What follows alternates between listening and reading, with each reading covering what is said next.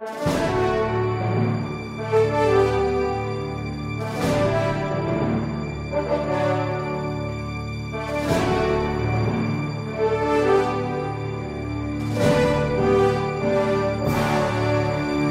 Resposta Católica de hoje, gostaríamos de falar a respeito do fim dos tempos, respondendo à pergunta da Cláudia, que quer saber concretamente como é que nós católicos devemos reagir a todo esse clima geral que existe de fim dos tempos. A Cláudia andou eh, investigando em vários sites da internet, várias profecias, essas situações de que estamos próximos, o mundo está acabando e agora? Qual é realmente a reação da igreja? Pois bem, nós católicos cremos no seguinte: em primeiro lugar, todas as gerações cristãs da história da igreja devem viver uma certa tensão escatológica. E, em segundo lugar, todas as gerações cristãs devem compreender que nós não sabemos quando será o fim dos tempos. Explico esses dois princípios. Primeiro princípio, nós devemos viver uma tensão escatológica todo cristão verdadeiro deve compreender que a vinda de Jesus, em primeiro lugar, é uma boa notícia. É uma coisa boa. Os primeiros cristãos viam na vinda de nosso Senhor Jesus Cristo como uma verdadeira libertação. Portanto, não há sentido nenhum em se fazer terrorismo espiritual a respeito da vinda de Jesus. A vinda de Jesus não é algo que deve atemorizar os cristãos, mas deve ser algo que nos fala de nossa libertação. Quando ouvires falar dessas coisas, erguei vossas cabeças, pois a vossa libertação está próxima. A vinda de Jesus é uma boa notícia. A vinda de Jesus é algo que deve encher a nossa alma e o nosso coração de esperança. Por quê? Porque vivendo no mundo caduco, no mundo que passa, nós só podemos ter o coração alegre e tranquilo de saber que iremos para um mundo que não vai passar. Mas o que é que nós devemos realmente entender por tensão escatológica? É uma tensão escatológica nós vermos o seguinte: nós estamos num navio afundando. E esse mundo, ele realmente dá sinais de que ele vai acabar. Não é? Agora, nós não sabemos quando. O que nós sabemos, o que nós vemos é que, se nós olharmos para toda a história da igreja, você em todas as gerações vê sinais claros e concretos da caducidade desse mundo, do fato de que não podemos construir a nossa casa em cima desta areia movediça, porque a casa irá desabar. Agora, isto, que para os pagãos é uma má notícia, para nós cristãos é uma boa notícia. Por quê? Porque nós sabemos onde construímos a nossa casa, construímos a nossa casa na rocha firme da fé que gera em nós a esperança. Porque vêm os ventos, a tempestade, mas a casa não desaba. Porque nós sabemos que estamos aqui de passagem. Aqui não é a nossa pátria. A pátria é o céu. E que, portanto, nosso Senhor virá nos buscar. Se isto vai acontecer somente na minha vida, com a minha morte, ou na vida da humanidade toda, com o fim da história, é sinceramente absolutamente indiferente. Por quê? Porque nós devemos todos viver preparados para esse encontro. Veja que a Igreja Católica ela ensina os seus fiéis a fazerem todos os dias um exame de consciência e antes de ir para a cama, é? pedir perdão dos seus pecados. Por quê?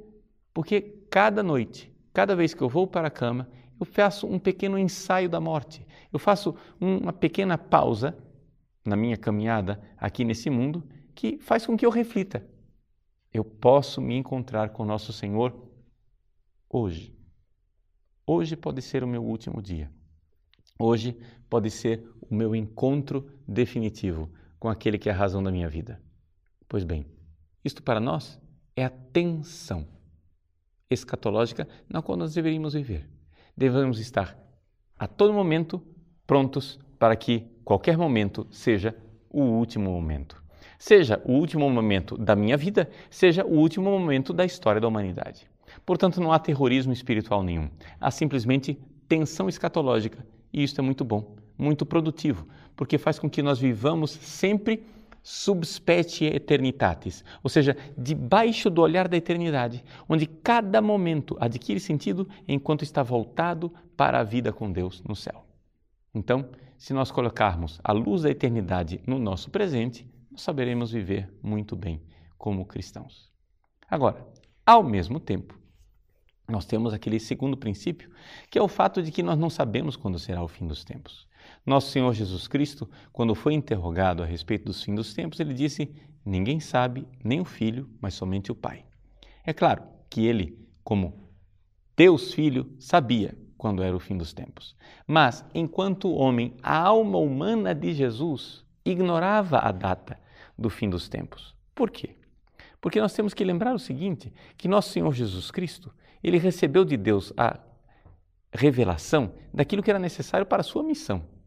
Enquanto filho eterno do Pai, é claro, ele sabia tudo, mas a alma humana de Jesus teve que aprender as coisas. A alma humana de Jesus teve que aprender a falar, teve que aprender as Escrituras, e é claro, Deus vivia em intensa comunhão com esta alma e por isso a alma humana de Jesus era de uma sabedoria imensa, incomensurável, assim que não tem nem como nós compararmos com a sabedoria de qualquer ser humano que já passou pela face dessa terra.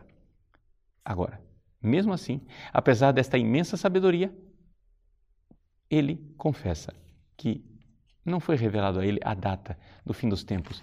E com isso, Jesus nos ensina a sermos humildes e sabermos que viveremos aqui neste mundo nesta permanente tensão escatológica.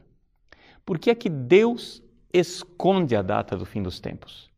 Para que nós vivamos aqui na paz e na tranquilidade e não pensemos no fim dessa história humana?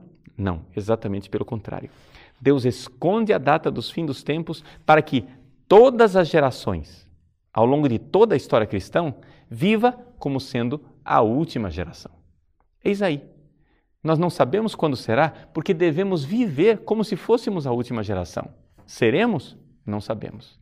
Pode ser que sim, pode ser que não, mas viveremos nessa tensão escatológica. Isso é terrorismo espiritual? Não, muito pelo contrário.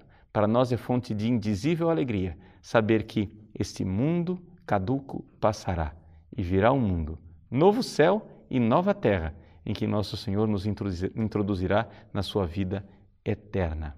Eis aqui a realidade cristã. Você vai dizer, mas padre, então se é assim, por que Deus demora? Bom, saibamos sofrer as demoras de Deus. Porque, como diz São Pedro na sua primeira carta, saibamos que essas demoras de Deus, essa paciência de Deus é fonte de salvação também para nós, porque nos dá tempo de nós nos convertermos a cada dia. Cada dia um passo a mais na conversão, cada dia um passo a mais na direção da escatologia definitiva, ou seja, do mundo e da vida que virá com Deus do céu.